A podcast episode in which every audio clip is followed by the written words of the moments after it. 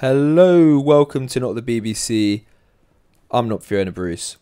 So, the following is a conversation I had with Ben Pile. Ben is a climate researcher and blogger, and he's someone who's long been skeptical of the green movement and even long been skeptical of the World Economic Forum. In fact, he's been trolling them since before it was cool, as we discussed in the interview. So, Ben came across my radar for an article that he wrote on the green agenda and its incredibly aggressive targets. And he talked about how the only way he can imagine us reaching these is via heavy policing and the curtailing of civil liberties. So there's obviously lots of parallels there with what's going on with COVID, where it's a fear based narrative. The World Economic Forum are involved, and we're, we're expected to outsource everything to a technocratic elite who are going to tell us how to live our lives. So Ben is someone who is incredibly knowledgeable about that. So we discussed that but we also look more broadly at the origins of climate alarmism and how it is that we've come to have such an incredibly uniform view about climate change amongst our media and political establishment. So it's an interesting conversation, and I reckon we just go ahead and listen to it. I want to I want to start off by touching on climate science. So if I'm completely honest, I don't know tons about it, but the sort of first red flags I had with regard to the green movement were firstly how it seemed to quite conveniently align with the interests of people who are against capitalism against the existing system right? And so you i would see sort of freudian slips at protests extinction rebellion protests where they'd say um, system change, not climate change. And you know, it always seemed to me a bit suspicious that people seem to be so in love with the solution and so focused on the solution as opposed to the specific problem. So that that was kind of one red flag. The second one was about the way that just any people, even if they're not particularly politically engaged, whenever I would question the narrative, you just get this quite uniform hysterical reaction. And again, that to me is always a bit of a red flag. It it um, it signals to me sort of that they've been to some degree brainwashed, right? Um, and that's and lastly, more and more recently is around globalism, and I've seen that the same sorts of voices who have been telling us sort of you know being kindly from above bestowing their wisdom about what COVID means for how we should run live our lives. Some of the same voices are kind of speaking into globalism, um, you know, speaking about the green agenda and how you know we need global solutions and whatnot. So without digging into the science, I've kind of been a bit suspicious about it from that perspective. Um, and we'll get to some of that later. But just to start off, can you talk a little bit about the climate science and what does it say? What is the consensus that people speak about? And then, kind of more broadly, how this pertains to the industrial economy, because obviously this is relevant to the extent that, um, yeah, right. we need to change our lives because of what the science says.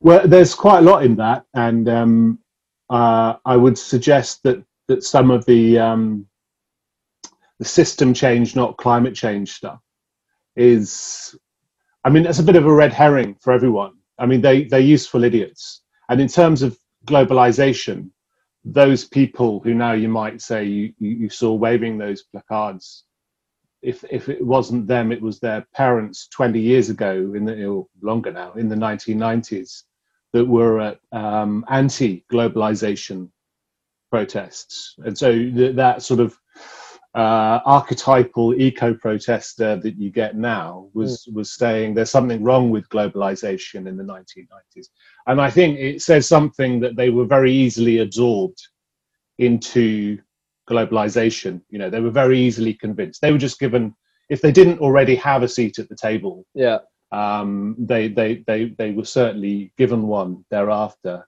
Um, and, um, uh, and, and, and not much of, of, of what they've said has changed. And the, the interesting thing about that is, in, in uh, you know, there's a there's an aspect to that. I, I was still talking about the politics, so I apologise. But yeah. the the the, the they, they were the useful idiots of of that process, and that was a uh, I mean, it, it, would be hard to call that process itself anti-capitalist. They mm. were billionaires. You know, from, from the very beginnings, the environmental movement has been the project of people like the Rockefeller family. Yeah, been, and that that's not in a conspiratorial way. That's that's you know they've they funded the the um, the the green campaigns such as they were in the in the 60s 70s and 80s they they they um, you know they produced the paul ehrlichs the neo-malthusians mm. of, of, of that era they they um, they funded very very uh, repugnant uh, sterilization campaigns throughout the developing world leading to thousands of botched vasectomies and and um, uh, and, and so on, which led to lots of people being killed. Um, and and the, many of these sterilizations were forced and coerced. Yeah. Um, and and that that was a that was a problem for the green movement for a long time. Um, so so I, I don't I don't I think we're sort of uh, that that, that process uh, that long process has sort of dissolved a lot of the categories of left and right and mm. capitalism and anti-capitalism, which once hold or what once used to hold a bit more concretely. Mm. Um, and and I think it's sort of been given this veneer um, since that time, uh, in which those uh, which which sort of serves to further hide the categories that we might want to to to uh, see them through. So, mm. how does this rhetoric essentially about science or science relate to industrial economy and, and, and politics. Um, on the one at the at the beginning, I guess what we've got is this uh, notion of oh, sorry, it's uh, quite quite a concrete scientific idea about the properties of CO 2 mm-hmm. um, and which we can see in a laboratory. And at the other end, we've got uh, the climate emergency and you know the Greta the Greta spiel the end of all life on earth blah blah blah blah blah. So it's quite and and if you criticize any aspect of this any point you're obviously going to be called a denier. Yeah. So um at this end over at the over at the science end i think i think we're pro- people are probably wa- wasting their times time and energy and political capital by saying co2 is not a greenhouse gas or it has no global warming mm. properties right? Um, why, why uh, is that? Because the narrative is is that because the narrative's at a, a particular place now that you just get shot down? Yeah, I mean th- that's part part of it. I mean, I, I I don't think it's a, I don't think alt science is particularly convincing. Like that that you, you you can demonstrate the properties of CO2, the heat trapping, or whatever you want to call it, heat trapping properties of CO2 in a laboratory, and yeah. it's relatively um, sound to to work from that, uh, infer from that uh, that there will be global warming, right? Okay. But that's just the beginning. That's just the beginning. Um, and you, you, you, you know of, of a, of, a, big long chain. And if you do that, you're you're you're you're sort of running headlong into a huge in, institutional um, monolith that you've got. You're just going to be headbanging, right? Yeah, you're not, it's it's a bit like telling people there's no COVID virus. Well, you'll get a few people in in Hyde Park and you know yeah. some 5G people and so on and so forth, but you're not going to convince anyone. Yeah, because that's and that, and that, and that's the weakest point anyone can probably um, find with the uh, that that's the least uh, weak point that anyone can find. There's this huge chain of reasoning to get from that to the Greta scenarios, yeah. right? So the, so the, so that's where so so I'd call that that's that's a first order claim. Mm. Then you then you get um, from that um, global warming, you get the idea of climate change, and climate climate change, and, it, and and that's relatively reasonable to infer that if things are warmer, then then climate systems are going to be ch- going to change. And now this is where the controversy comes in because what you have is um, from from the, the fact of a climate change, you have feedbacks. Yeah. So if there's a warmer climate, you get some positive feedbacks and you get some cooling, uh, negative feedback. So warming and cooling. So in the Greta scenario, we get warming on warming on warming on warming on warming. Um, yeah. And I think it's popular for the WF types to say this is Venus's. I, I this, see. This, so so the so the um, so the starting point is that CO two can lead to warming, which will change the climate. And then when the climate changes, you could, in theory, you could have some warming consequences of that and some um, cooling consequences of that. Is that what you're saying? That's right. Yeah. So, and so, so the, the, and so the, the the the mainstream narrative is fixated on purely the warming um, elements of climate change and the warming implications of it. Is that am I sort of I- relaying I that guess back so- correctly? Yeah. So, I mean, to illustrate the point, um, you know, you, you might expect this is just hypothetical. You might expect more clouds because there's more eva- uh, evaporation of water in a, on a warmer planet. So then that that produces two effects. That produce uh, the, the the clouds themselves reflect more heat Yeah. uh, back out to space, but they also trap more heat beneath them, right? So what what there is the, the debate if there is a if there's a, a debate about the material science of global warming, it is what it, it is about the net contribution of positive and neg- negative feedbacks. Okay. So so the alarmist, if you like, um, uh, uh, storyline is not constrained by reality. It imagines that the Earth could go on the same trajectory of a planet like Venus, where you get temperatures of hundreds of degrees centigrade, right? Yeah. Um, but that but that forgets the fact that Venus's atmosphere is is a hundred times uh, denser than than, Okay. than our planet's, right? So Yeah. so they they're allowed, ironically, in a conversation about positive feedbacks and runaway climate change.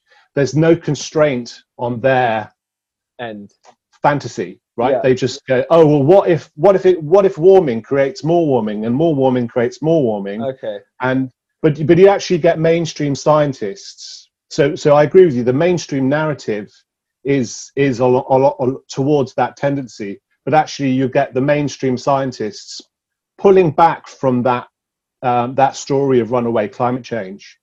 Um, they're not they're not fans of it. They might it might have been more popular for them in the 1990s, Okay. but since then they've said there's not you know you, you you'll get them speaking quite frankly about it, saying that runaway climate change is a is a bit of a bit of a, a bad story. You know, Yeah. it's it's it's it's not going to work like that. Um, Are those what? are- just quickly? Are those so? Um, are those views so that change in the general view from mainstream scientists? Is that part of the, like is that communicated through the media now? So is that something that you'll hear through um, through sort of mainstream debates about climate change? The fact that the runaway warming narrative is a little bit suspect. No, no, and and, and, and Yeah, uh, okay. I mean, I I'd put it back to the the the the, the um the mainstream scientists as well, saying they're not they're not they don't really go out their way to to make that point. Mm, right? You know, they're not. Then they're, they'll they'll have a sit down with XR and say, "Oh, you've pushed it a little bit too hard there." Yeah. They won't. They won't. They won't have the same reaction to XR, which Yeah. is this far away from mainstream science. Yeah. Um, uh, again, uh, than they will with the, with the, the climate deniers and skeptics, who are maybe that Yeah. far away from mainstream science. Yeah. Are They there have a much more. Go on. yeah no any any thoughts on why that is why why are they not i mean i suppose it's a it's a way for them to get status similar to kind of what we're seeing with some of the covid stuff is that perhaps it get you know they are brought into these conversations by people who are more more alarmist and so are they i mean i'm just trying to understand why they wouldn't because it's obviously taking us to some quite extreme places in terms of dialogue so why why are they not saying anything Um, I think there's a lot of pressure on them to conform to. I, I mean, they're part they're part of the ideology. You know, they're they're. I'm not going to let them off the hook, yeah um, but they're. I think that there's a lot of pressure on them. I mean, if you see anything that the the skeptics, sorry, the scientists that have stuck their neck out a bit, they get f- treated pretty fiercely um, from their peers Hmm. um, who are pretty dominant. yeah Um, uh, so there's there's probably that pressure. okay and so this thing about Um, the the the 97% climate scientist consensus is that um, can you just quickly talk about uh, is that like a very cleverly chosen sample? Is that true? Is there some selection bias where you only really get into climate science if you are concerned you know if you're sort of ideologically into the whole green um, movement the whole green ideology? Is it is it Well, a that- that- that- number? How to That's almost yeah, that's almost inevitably true, right? That, the there, there, there have been in the last 30, 40 years, there have been set up these uh, many research institutes that have essentially got their ideology on the nameplate, right? Yeah. So why I, I was thinking about it for for a while, doing a PhD um, a long time ago, and then and then well, what research organization has a place for someone who doesn't believe it, right? Yeah. The, the ideolo- ideological conformity happens at the at the uh, at the front door. That, that wasn't in science. That wasn't. I wasn't going to do a science degree. I was yeah. going to do an arts so is that I guess because of whether and this will this will take us on to the, the, the broader point about how it's fitting into globalization, you know, not globalization, but sort of globalism and global institutions. But is that is the fact that the research there's not really research places for someone who wants to challenge the narrative? Is that just a function of that's where the funding is coming from? So coming from people yeah. who are inclined towards to want to believe in the um, to push the the sort of ex- alarmist narrative. I mean, there, there is that narrative that we have that people are just in search of research budgets, but that's that's that's prosaic almost. That's a truism. That's like yeah, like I say, if you set yourself, if you set up an institute that researches sustainability, you're only going to get people who are drawn to sustainability as members of that organization. Yeah. Right. Uh, in sustainability, and you know, these research institutes are multidisciplinary. They, you know, all the way from physical science through to social science. So, so uh, and beyond. I mean, I've seen I've seen some of them do poetry and performative dancing. You know, kind of things as in the same in the same institute as climate science. You know, it's just nonsense. But but you're not you're, you're not going to as a, as a, someone who's skeptical skeptical of that ideology, they're not going to invite you, and you're not going to accept an invitation. So it's it's um, it, it, it's academia has has has become colonized by that ideology. I think that's that's fairly obvious. Yeah. Um, and and uh, to the uh, it, you can you can go all the way back to the research grants the funding organizations like the ESRC and the other the other um, public funding organizations. They've got it at the you know almost underneath their titles or you know their, their names of their organizations. Um, their their, sustain, their their mission statement is sustainability. Yeah right so you're you're not going to get funding for uh, a project which sheds light on sustainability as an ideology. It's it's it's it's it's it's not going to happen. You have to find some creative way of using public money to yeah. do that research. These all the all the research, all the public research organisations have that same political yeah. um, in, uh, imperative in their DNA now. That's that's they're part of.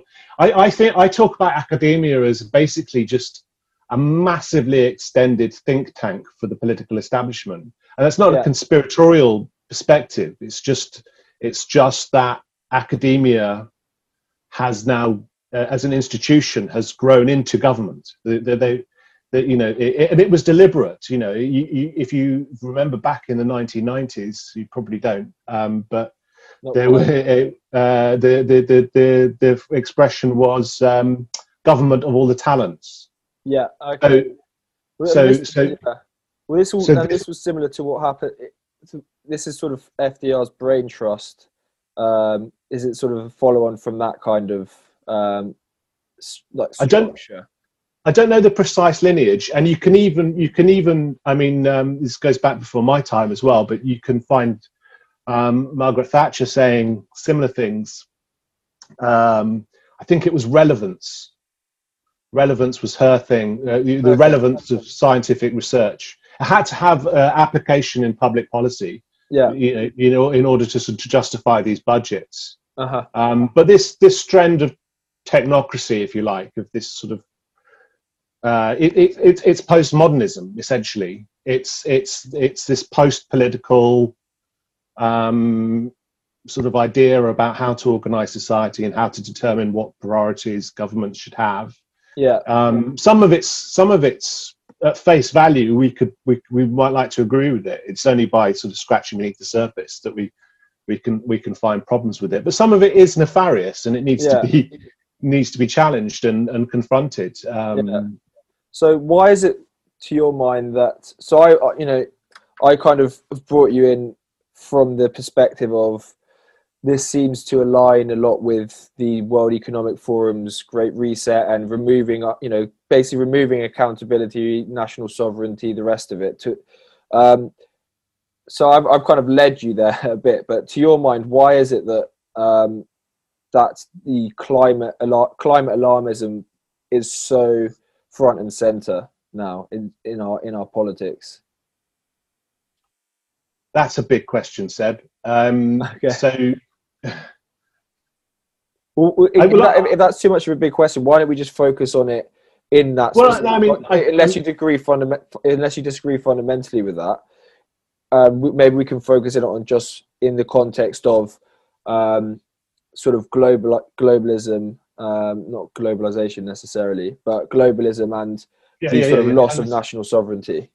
So I, I, think I think we could attribute too much purpose and intentionality to uh, the historical development that you're talking about. This okay. this growth of technocracy and the emergence of the WEF. And um, as James Delingpole, I forgot the name of the guy that he's had on his podcast recently. Great, great little story um, about how um, these technocrats have um, been around since the 1930s, and they, you know, they were called themselves Technocracy Inc. back then. I think maybe it was even earlier, and they were they were kind of kind of crazy. Um, uh, uh, I, have been sort of uh, trolling WF on uh, Twitter for for years, and, that's, and before was, it was cool. Before it was cool. Before it was cool.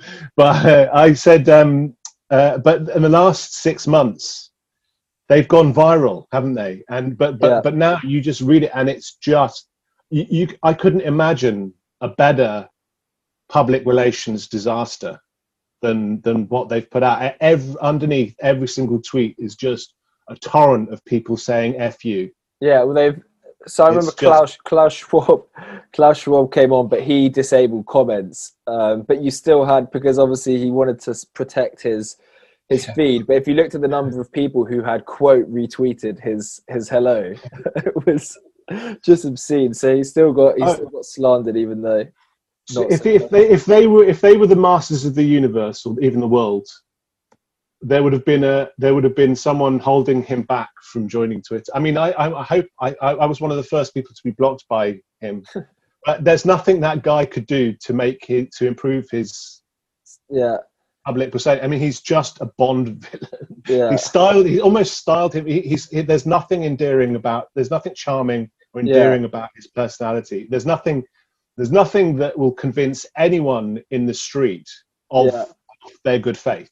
Yeah. Right? I, and, yeah. Uh, so, so I think we should bear that, bear that in mind. Um, so, so, but why, but why does the, so why does, why does the sort of climate change emerge as, uh, is, is, was your question. And, yeah. and I think the answer to that is, uh, is the weakness of what we were just describing is that this technocracy, this process of technocracy, um, has really struggled actually like kind of uh, and I'm, I'm, I'm reminded of this um, when I when I um, uh, look at the net net zero stuff that that that that, that was all happening in the in the 2000s right between sort of 2000 and 2015 they were really trying to make the Labour government and then and their successors were really trying to make climate change the the, the centre of their whole whole thing. Um, so you see David Miliband and Ed then Ed Miliband talking about what what what what the what what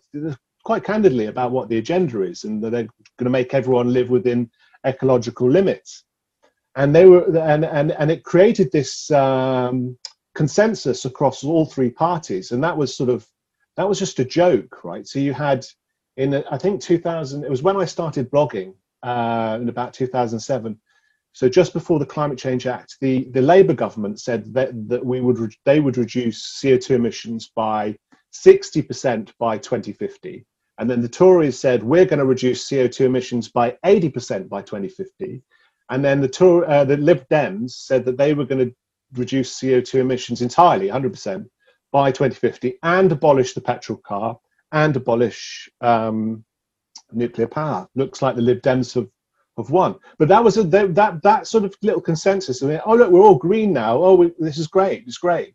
Um, and and, and uh, but, but what was happening was that the uh, Eurosceptic movement was growing. So as far mm. as as far as the political establishment was concerned, it was reformulating around this idea of uh, uh, of a supranational, you know, supranational politics, the EU and the UN, and so, uh, so yeah. on and so forth. But actually, what was developing underneath was a real threat to that that order. Yeah. Right. So they were, but they weren't. The, so, so what I'm what I'm drawing, what, so I'm saying that that the emphasis on climate change is a sort of uh, a response, an unconscious response of the political establishment to its own existential crisis. Mm. So essentially, it, it, perceives its own irrelevance to people's lives and it's sort of its own intransigence mm. um, as as a, as an, a problem with the atmosphere. Yeah. yeah. Oh, oh, uh, you, you, you, know, it's it's almost like um, uh, a, a dictator or a monarch, increasingly paranoid, increasingly unable, you know, increasingly um, uh, vulnerable to the sentiments of the broader general population yeah. has to find ever more sort of desperate ways to justify their existence and and, and their position. Yeah. And climate, climate change has served throughout um, the last well since the 80s really as as that as that vehicle? Yeah because you need because it needs sort of coordination and expertise and so it needs authority you know it, people are def- people i guess are more likely to defer because it's, it's i guess it's a doctrine of fear right? Um, and not to get too hung up on the notion of, of a doctrine but whenever anything is um, kind of invokes fear in people your the instinctive response is okay we need authority right so i suppose there's sort of a natural and government has been the foremost authority for in our you know for decades centuries even right um, in in our in our societies so kind of from that dynamic, it just kind of follows that it makes them relevant again. Um, right, and yeah. and you've got so so you got you've got um, cl- climate change in the 1990s and 2000s and into the 2010s. Nobody's paying any attention to it. Yeah, yeah, whatever, Greenpeace, nonsense, yeah. whatever. We want we want to get out of Europe. Then then you've got w- w- that that we succeed if you like. Our project works and then they roll out Project Fear. So that's so you, you, and then the only one that's worked, I don't know how for how much longer, has been Corona. Yeah. I mean, we've had moral, moral panics and risk panics. Um, Spiked is great on this. They've yeah. since the '90s they've they've shown the um, the role of panic and fear in society hmm. um, mm. and politics and, and, and what it really says about government um, but the only one they've ever really managed to get any leverage with is, is coronavirus, and yeah, and I and, and I suspect that's more because it's an immediate, yeah, immediate thing, and, yeah. they're obviously going to try to draw on that to link. The, you know, they say things like, um, COVID is more likely. You know, in, in viruses become more likely when the climate, climate changes. Change. Yeah, and it's not even true. I mean, it doesn't even work. You, you look at uh, the, the the number of uh, lives lost and um, QALYs lost to infectious disease, and it's and it's in precipitous decline. It has been since the 1990s. Yeah, uh, the era of climate change, right? So so so that's just a lie. So so I, there's a sort of immediate. I, I they've they've managed to convince a lot of people of their immediate uh, the, the immediate risks they're exposed to. They haven't convinced anyone that, that, that climate change is going to kill them such that there could be a climate lockdown. I think I think that if, if they if they're getting excited about the innovation of of lockdowns for coronavirus, they, they being the government, then then they're they're, they have got another another. When you're saying when you say they're not convincing people, do you just mean, I suppose, people are removed from the kind of from the establishment, you know, from because basically uh, it seems to me that if you were to, you know, if you go to the BBC or if you go to kind of our liberal metropolitan sort of crowd, right? The kind of crowd where in the intro I said they're the people that just kind of go, how how can you not believe in climate change? You know, those sorts of people. They it seems Mm. to have got with influential people. It seems to have their buy-in. Is are you more talking about sort of the popul- population at large that they're not hugely concerned about climate change? Because it seems like it has some traction to me. um, um, yeah, I think I think amongst the general population, Okay. not not the not the Westminster. Yeah, I mean everyone in Westminster. excuse me. Everyone in Westminster is completely convinced by it. Yeah, and, and yes, if if you say you don't believe it, then they'll they almost have an anaphylactic shock. I mean, it's it's totally anathema to them that you could even you could even criticize it. It's, the sort, the sort of Remainer crowd seem quite. I guess it's a similar kind of. Um, it's it's similar kind of people, isn't it? It's a similar kind of intellectual bubble, right? Um, people that it's sort of the Remainer crowd type people. It seems that they, you know, the Extinction Rebellion type people. Obviously, some of those are pretty out there, but that there there does seem to be decent buying. Let's say in, in like Hackney in London, for example, if you went went round speaking to people in bars, you'd probably get slapped if you if you basically. Oh, I've just moved. I've just moved from well, two years, two or three years now. Um, moved from Hackney. Um, but mo- most people just having fun in Hackney. yeah, but, but they wouldn't. but I'm saying if you were to speak to them about climate change, I I kind of get the Oh, yeah, yeah, yeah, yeah, yeah. And they'll be, they'll be, they'll, but I mean, But how representative are they? Right? Is that yeah, yeah. Uh, I don't, I don't know. I mean, it's a, it's a, it's a mixed bag, and and um, I- okay? uh, I, I wouldn't say that they all live in Hackney. I think there are some very prominent people in Hackney. Yeah, so, that, but, I mean, that type of that type of person, right? But I guess um, yeah, so, so what, it's where, where, the immediate action, right? Is the yeah so yeah, but I, I think the bbc is a better a better category than than hackney right? So so what uh um but but what and that, but that makes my point. I've never seen so like just as the reaction to the wef is has just exploded. Yeah, the reaction to the bbc is now i mean since project fear as well. Yeah, which the bbc were were fully amped up on yeah, um, th- there's been non-stop criticism of the BBC. It's it's it's mainstream now. Oh, it's our mainstream now. Is to say the BBC doesn't speak uh, uh, uh, doesn't speak for me, and Yeah. and even even on side in uh, millennials, um, I mean, I guess your generation, um, they they don't even have the BBC. yeah, They don't. They you know they move into a flat and they all get they all get shared flat. They get Netflix. yeah. No, it's interesting that it, it- it's one of the few areas that we can get a consensus because actually, not the BBC. Someone owns not the BBC.com domain. and I had a look into them, and they're sort of a Corbynista type, right? So it's actually one of the Right. few places that you can get some sort any sort of coalition across the political Well, that's- is, against that's right. I mean, my left wing friends in Hackney switched it off possibly before I did. Yeah, Uh, this is this is bullshit. I can get what I want from podcasts.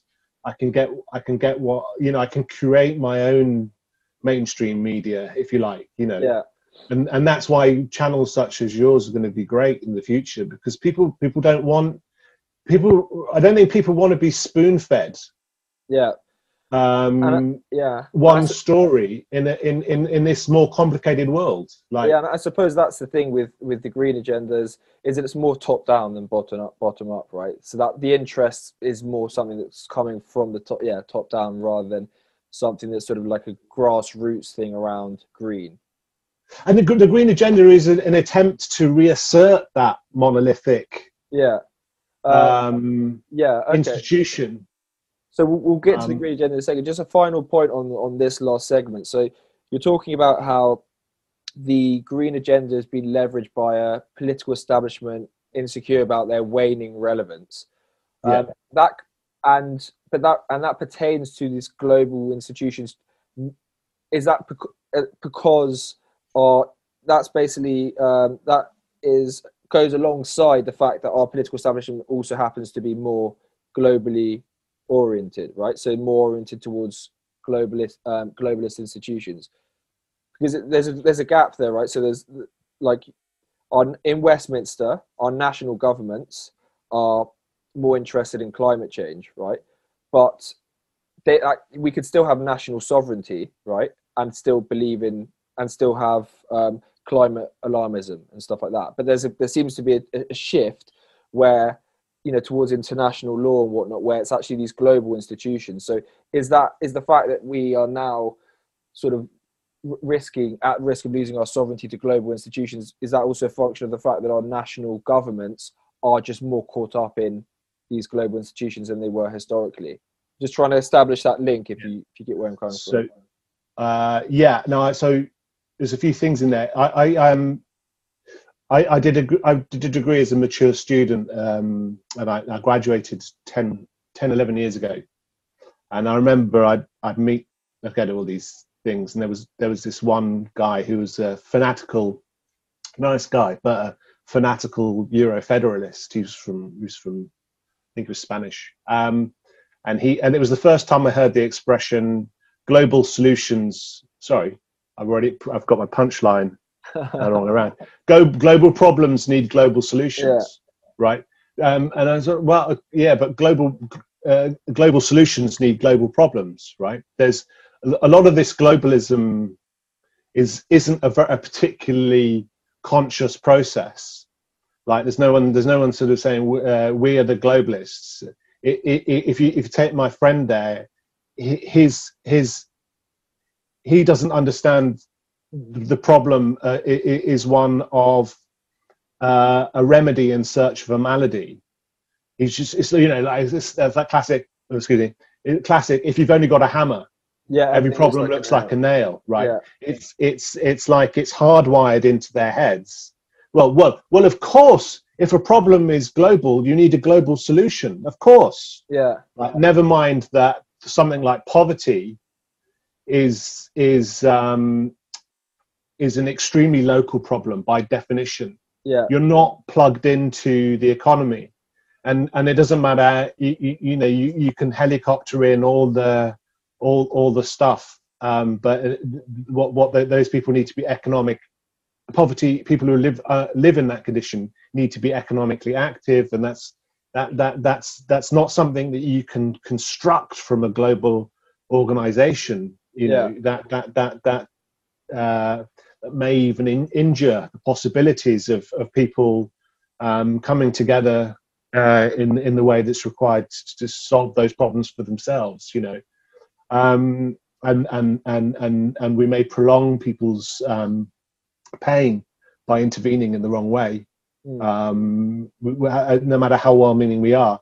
So, so uh, well, uh, so I, I, think I think global globalism is sort of, to the extent that it's sort of uh, an ideology, it's really unaware of itself. Mm it's not it's not a doc it's not as concrete a doctrine as as sort of uh, as as ideologies or political movements have been in the past okay. um, and i and, and and and so i think it's sort of parasitical on ideas like I- I the environment so it needs it needs it needs to be it needs these kind of um movements sub movements almost to, to make itself relevant yeah yeah, yeah. To, into, and, and that's interesting like that's why you get that interesting convergence you i think you you you brought them up of environmentalism and blm and antifa i suppose you could say at a pinch and remain you, in they sort of coalesce i've never yeah. i've never met a sort of green activist who i thought has anything between the ears like they've they've they've they've surrendered judgment and and, yeah. and i find and, and you do it, it does sort of express itself with BLM and Antifa and Remain in the same way. I mean, I, I another old acquaintance of mine, I remember during the referendum, he he thought that that that uh, the Scott, an old school friend, thought David Cameron wanted Brexit so that they could get TTIP passed in the European Parliament. You know, it's like just I mean, it, it, it, it's a very the, the, the level of engagement with these political ideas is extremely uh, thin. So people are people are very moved by yeah um, fear. They're very moved by stark moral categories like fascism or racism. Yeah. Um, so they see it when it doesn't exist, and and it's the same with climate change, and I think that's where you get that coherence. I guess yeah, that that definitely makes sense because it's it's sort of emerging out of the um, the secular world, and all of these are sort of you know many would say these are sort of replacements for for religion. So in terms of people getting their yeah. meaning from all these really just causes, as you know, that's where a lot of the the kind of um, yeah the, the, link between a lot of these things are sort of anti-fascism and and being green and stuff. It's that replacement. Um, so okay, so so that yeah, that kind of explains why. Uh, and so the and our our politicians are. You don't link our politicians to um, the sort of globalism. You know, the, you don't link that chain so much in terms of our, our politicians looking for increased relevance, and then they're to, you know and, and latching on to, or maybe that creates an alignment, right? So you have globalists who um, are made relevant because global solutions and whatnot. And then you have national political establishments who also see the green and movement as an opportunity for relevance. So they kind of have an alignment around that. Possibly. I'm just trying. Yeah, I'm just trying to. Um, I'm just trying to kind of finalize that, just to under- establish that link about why it is that we are now being told that we have to live a certain way because Klaus Schwab wants us to. Um, right and how that kind of derives from the initial traction that you, you know you were saying that that environmentalism the green agenda got you know it got its initial traction in our national governments try you know concerned think, about the relevance now I, think, I'm, I'm, I mean I'm, i might be further i might be i might be slightly far away here from maybe your position or position a lot of your you, you, you, where people who are watching this may be coming from Mm. In that, I, I don't necessarily see something like the Great Reset as um, how would I explain? It? Coordinated, you know. Coordinate, yeah, yeah. yeah I, okay. I, I, think it's it's, sort right. it's, almost it's like almost like a stream of consciousness with these guys. With this, mm-hmm. with this. I mean, I, I, read I read a lot of their you know their reports, well, not just from WEF.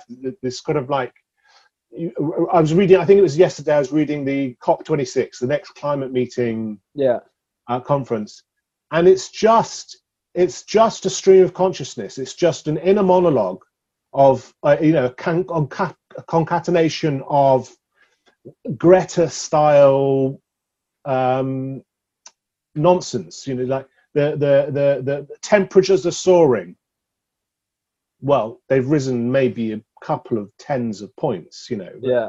You, you know, storms are increasing. Well, that's just palpably not true. Yeah. Um, you know, we, we can see, we can measure it.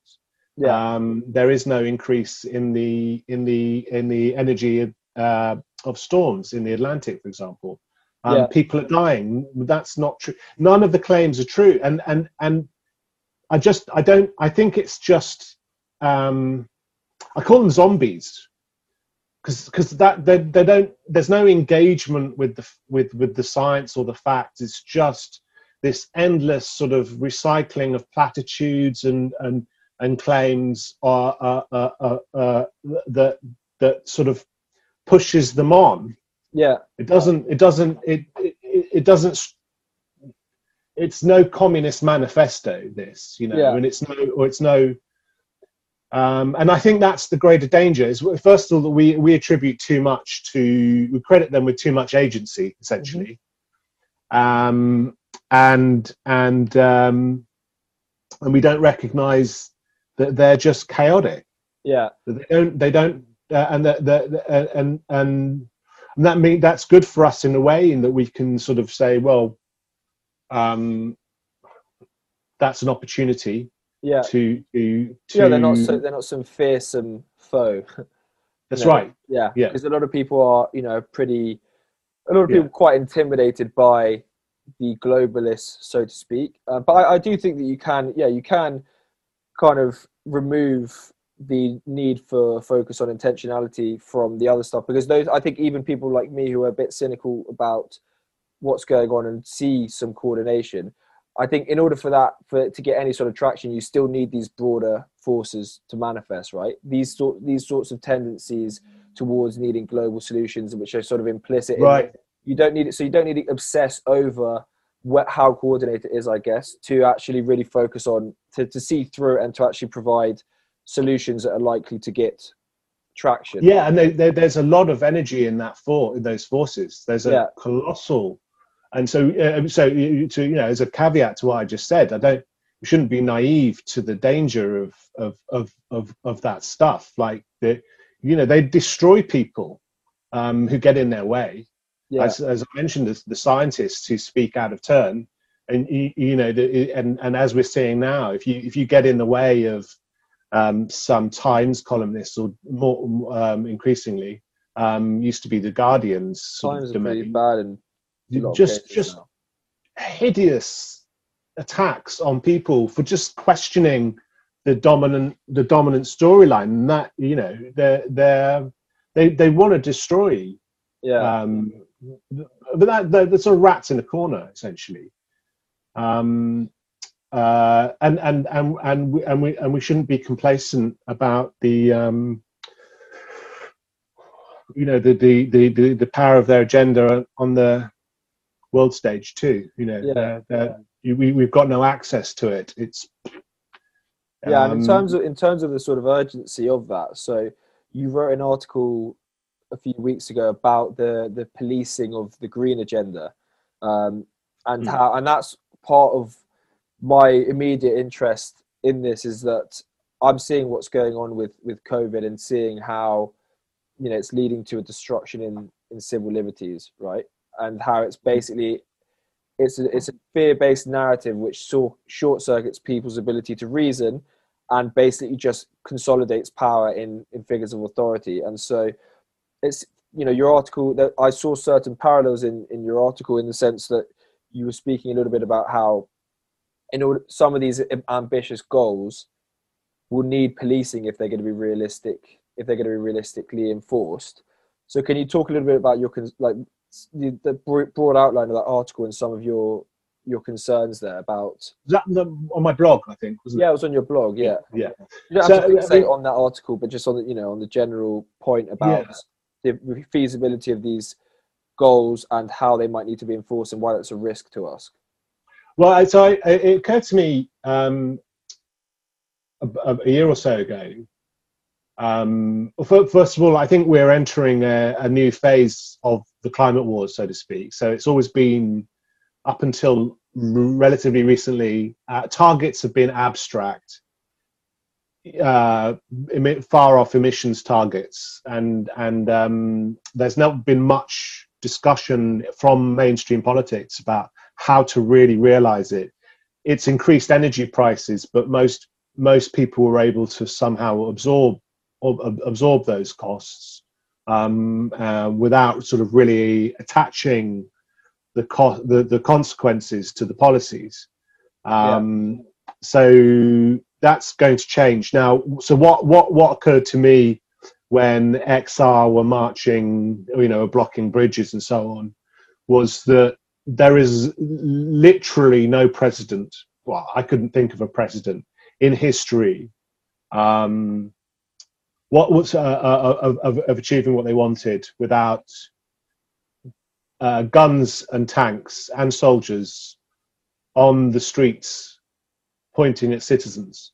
Yeah, because what they wanted was net zero by 2025 yeah, um, that implies such a radical change of society yeah, such an absolute destruction of vast amounts of wealth yeah, that, that you couldn't enforce it on a, on, on, on, on a, po- a population without major kickback. You know, you, Yeah. you, you're gonna. It's it's it's. I mean, it's just it's just inconceivable to me. Well, so So I guess it's a similar dynamic to what we're seeing with some of this aggressive policing around COVID. It's just like it's overnight you're requiring people to have a completely different set of habits and desires and things that they want to do, and so you kind of see a microcosm of it there that you need to Absolutely. the police out, right? So it's, I guess it's a broader exa- Yeah.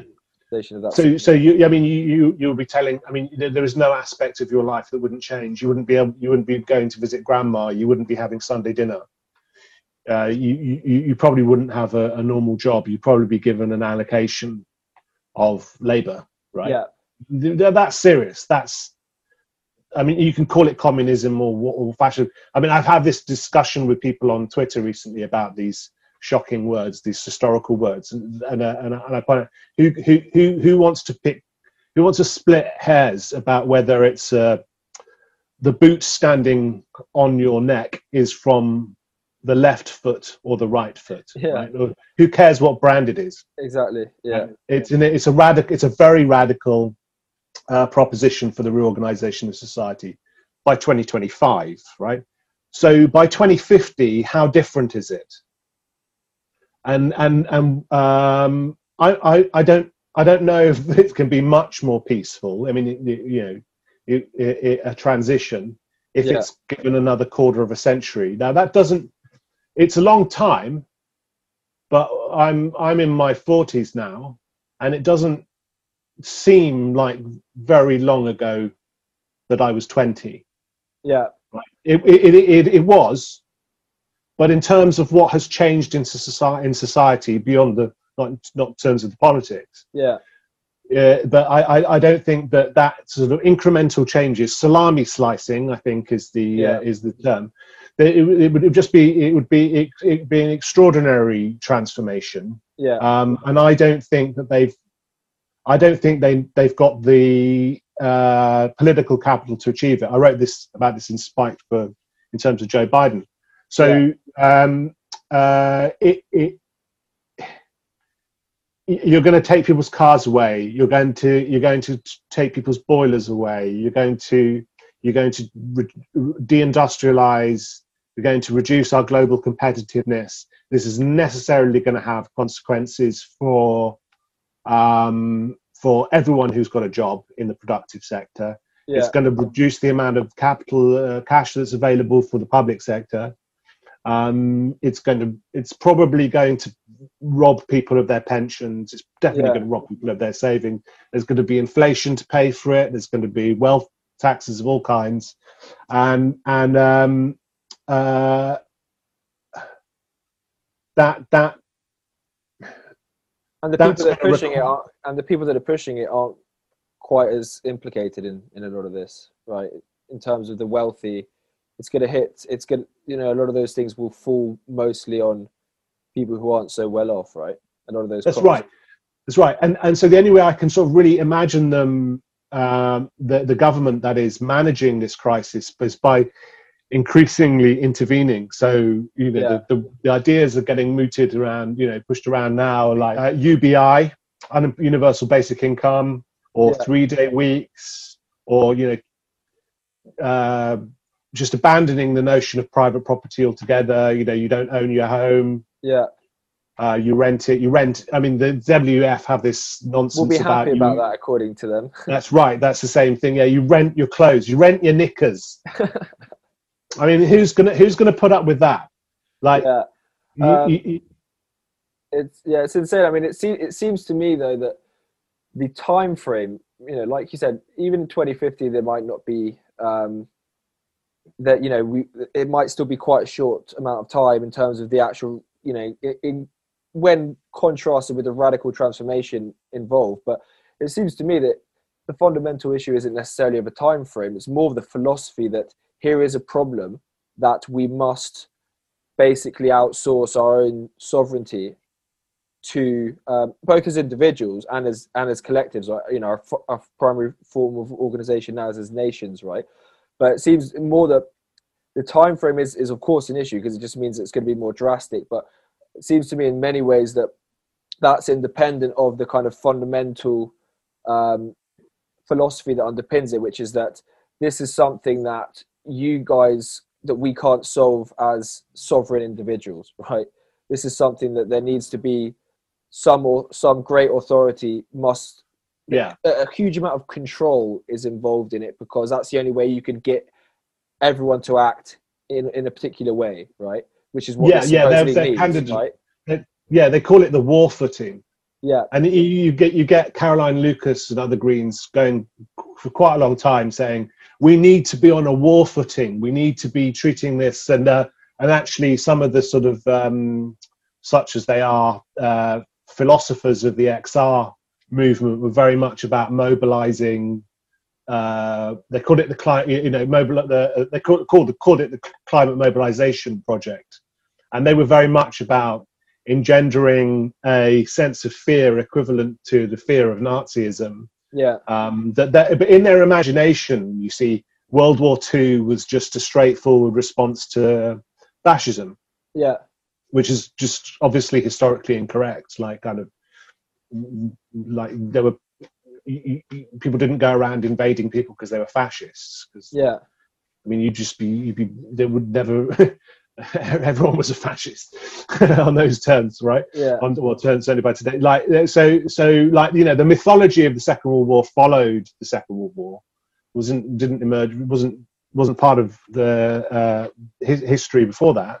Um, and so and and equally the war footing in which the entire country is unified by this sense of purpose and a common foe um, that's a mythology too. I mean, a lot of yeah. people really, really hated the government um, for getting involved in the war, for its actions in the war, um, or, or, you know, for all sorts of reasons. There were plenty of people who were um, uh, uh, uh, uh, not obedient to the to the to the purpose. Lots of people involved in the black market. I mean, you know, they were probably bad people too. I'm not I'm certainly not not not um, moralizing uh, on you know in, in their favor, um, but but the, the, the just that a, a, hell of a lot has happened, um, and that, that to a, a, lot of history has happened since then. That clouds are understanding of mobilizing an entire country to one purpose. Yeah. That, that, that, it's, they're almost romantic about just I mean, the, the, to aspire to want to be on a footing equivalent to what people had to put up with in World War II, I mean, you've got to be lacking in moral fiber to think that's a good thing. Yeah. I would like to be in a place that we were in in 1944. Yeah. I can't think of anything more evil than yeah. wanting to reproduce that. Yeah. That that I mean, it's I mean, if it isn't fascism in itself, wanting to everyone to unite everyone in terror. Yeah. What is? No, well, exactly. The thing that the, the thing that underpins all of these things is is the control. It all happen to coincide with huge amount of conformity and, and control from the top, right? Um, mm-hmm. And that's the kind of thing that people are blind to is that that, that people kind of always expecting these sorts of these sorts of um, totalitarian forces to come in that guise, right? But the nature of it is that it has to come in a way that is, that people, is rationalized for people in a way that seems palatable, right? So in the, in the past, um, Nazis and, and the communists they had their own rationalizations which fit with the kind of general understanding yeah. people have about the world. So the fundamental isn't the character of they're an enemy of the party or like this person is let's say Jewish and, and we you know we don't like Jews right it, we're kind of expecting it to come in that guise but no the fundamental thing is is this notion of everyone needs to live in fear we all need to conform. If you don't conform, you're a threat, um, and we need to listen to to the uh, big authority figures up top. Mm. Right, and that seems to me to be like a big um, to be yeah to be the thing that people don't seem to get, and that's why people go, oh, but you know the, the environment is a you know it's it's a it's it's a risk, right? You know, glo- you know, global warming is a risk, yeah. a danger. Yeah, if the environment goes, then we all go. Yeah. yeah. And so, as yeah. a fine as a final point, um, and this is a long so we, we can keep this short because this could you know could go on forever but just in terms of like how to get out of this right how to sort of push back against this um, this immediate um, the, yeah in order to stop this immediate very aggressive agenda being put in um, how do you kind of see what mechanisms do you think we have to to push back against it i think initiatives like yours independent media yeah. Um, and and and suffering all that's going to be thrown at it, whether it's big tech closing down our accounts or yeah. or um, uh, or you you know uh, uh, newspapers saying that discussions like this are fascism when we've just been discussing how much we detest yeah. that kind of ideological extremism um, uh, I, I, think that, that that that's one answer. Um, yeah, I agree. And, uh, I agree with that in the, in terms of um, you need freedom of speech, right? You need to you need to give people access to the whole plethora of scientific, non-scientific views about it, right? So I, I agree with Yeah. that, that, that, that, that building out a media e- ecosystem where people can say whatever they want and making sure that has some widespread penetration. I definitely agree that's important. Yeah. So, um, and I have this I have this debate a lot when people say that you know when I point out they're going to take away your car, going to take away your boiler, and um, they they say over my dead body. I say, okay, well, what are you going to do? So, I mean, I don't necessarily have the answer Hmm. at the moment. Um, so, uh, because they you, all they have to do to take away your car is turn is to either amp fuel duty, so you can't afford to use it, or just switch off the supply. Yeah. So switch, there's no more petrol and there's no more gas. It just doesn't come through the pipes. So you're stuffed. Um, doesn't matter whether it's over your dead body or not. Um, so uh, I think we've got we've got to work to get um, or to discuss. and We we are necessarily the people to do it. Um, we've got to get an alternative to. I think it'd be a good thing if there was an alternative to the Labour Party and an alternative to the Conservative Party and perhaps some other positions in between. I can't fault the Green Party for existing or to having a philosophy that they want to advance through the democratic process. That's that's that's that's good for them. Yeah. Um, but I, so I, I I I think it's the we've got to recognise that the Conservative Party and the Labour Party are just two offices of the same of the same institution. The same they're just two offices of the state, and we get to choose whether it's the red team or the blue team. And there's nothing else that they offer us apart from minor little changes in managerial styles, Yeah. and that's been really toxic. And they've let themselves hollow out what their offerings to the public are, such that democracy is diminished, such that they find themselves in this post-democratic malaise where they've got nothing to offer. Nobody likes them. Nobody, Yeah. you know, I, I, you know, I've got left-wing friends who hate the Labour Party with a passion, not necessarily because they want to go back to real socialism, Yeah. but because it's just been a, it's just been a, a warmongering Yeah. I mean, you know, what is it, what is what is it, the last 20 years of its history been warmongering and attacks on, on the, on the working class. And That's the Labour Party. And the Tory Party is no more faithful to its constituency. Yeah. They're certainly loathed now as well by many Yeah. people on the right. Yeah. yeah. Um, so, so, so, uh, I, I, I, so I think we shouldn't just hope for those two failed ailing institutions to collapse. I think we should sort of help them. Yeah. We should help them euthanize Help them themselves. off the cliff. Yeah.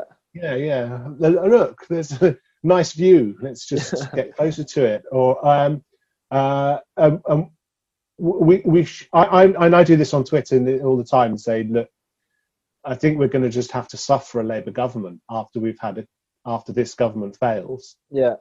before we begin to realize that this is part of the problem is this awful two party system. I mean, it's, it's, it's almost like saying that a two-party state is only half as bad as a one-party state, isn't it? It's, Yeah. it's, it's like th- there's nothing more to it than that. It's Yeah. just that, and they don't really disagree on anything. Um, they just, they just, the other, the party that's not in power wants the um, party that is in power to do more of what it is doing. So it's like that race, back to that race in the uh, mid 2000s when the Tories said they were, when Labour, Labour government said they were going to cut CO2 emissions by 60%, and the Tories said it should be 80%, and the Lib Dems said it would be 100%. Well, that's that's not that's not a political disagreement. That's not a It's debate. how- that's just- democracy. Yeah, it's always just about how diluted your poison is, right? It's, it doesn't change the Right. poison. Yeah, yeah. yeah. or how strong your booze is. yeah. Um, so so that's not a manifesto. yeah, but I think though I think we recognise that they've got they're very weak, that they're going to lash out in their own defence, um, and we, we we just keep plugging away. I think those are our opportunities at the moment. yeah. Um, Um, the final one that I see is that is is this distinction, which is only getting clearer in my mind, just around um, scientism sorry, and just okay, Sorry, um, just in t- just in terms of scientism and just helping get, and that's linked to the media space, right? But I just think getting people clear of you know just clarifying this notion that you can be and you don't have to it's not being anti-science just because the government are framing a problem about covid and about the green in terms of what their scientists are saying that rejecting that is not Yeah, the yeah, same as being anti-science i think that's an important part of it as well you, you raised a good point. I think we probably strayed from that during the conversation. Like the the tendency is so, uh, and you, and you can think of so many policy areas from abortion, drugs policy, cli- climate change. You know, who who gets what? The very essence of politics is all being defined by these seemingly technical questions yeah um, when they're moral questions, they're questions of conscience. They're, they're you know, they're questions that everyone should uh, should be able to participate in, but then they're excluded because oh well, this report from this organisation says says uh, that um, smoking weed is good or bad or indifferent for you. You know, like that.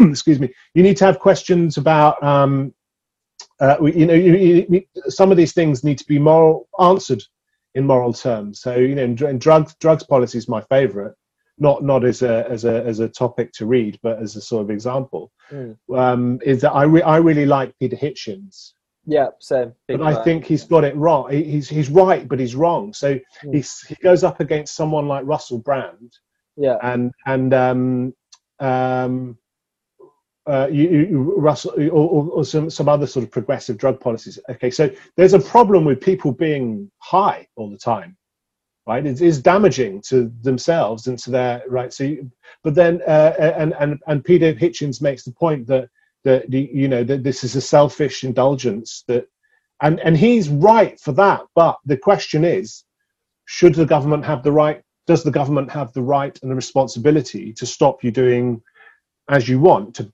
is it is it right for the government to enforce sobriety Yeah. and, and and so on and so forth? So those are the dimensions that, but of the, those are the dimensions that should be the debate. But what they want to say is, well, this is the risk analysis. We Yeah. have this complicated schedule of of which drugs are how harmful in what context and what proportions. Um, and I don't. I, I I think that's sort of alienating from for most people. Um, and, and and the same is true for, for for those other debates. So scientism is is sort of insidious in a way, and it creeps into debates where um, where w- we, we don't see them as being ideological. We don't see cl- climate change debates being um, informed by ideology, but that's because, in part, and the sort of the politics since Thatcher has been about risk, yeah and we've become inured to the idea that the government should mitigate all risks that we're exposed to. yeah Um, yeah, it's quite a subtle ideology, um, scientism, isn't it? It's it, it it very much is one, but it kind of because it kind of cloaks itself in being sort sort of an objective phenomenon. I think it Yeah. kind of gets away with a lot of a lot more than it might do otherwise. Yeah, I think so. I think, um, and it's easier, right? You know, as long as everything's sort of trundling along, then then uh, you know someone who who offers themselves as a sort of risk mitigator. oh, Okay, great. You make it. "Oh, okay, I won't smoke in the pub, or I'll Yeah. only drink two units rather than three and a half. Then, or you know, and it's this ratcheting up, ratcheting up, and, and it hasn't caused many problems until now because we've been relatively affluent. Um, I think people there's the left, the people who've been left out of politics for the last 20 years probably have something different to say about that. Yeah, But but um, uh, I think it's sort of it's sort of reached a point where it it, it probably is going to sort of create some crisis of its own. yeah, Um, if it hasn't already, I mean, if that's well, aren't we in it now? yeah. Um, we'll leave it there, Ben. Thank you for for coming on. you're welcome. Nice to chat to you. Nice See chat. you soon. All right. Thanks, Sam. Bye-bye. Cheers.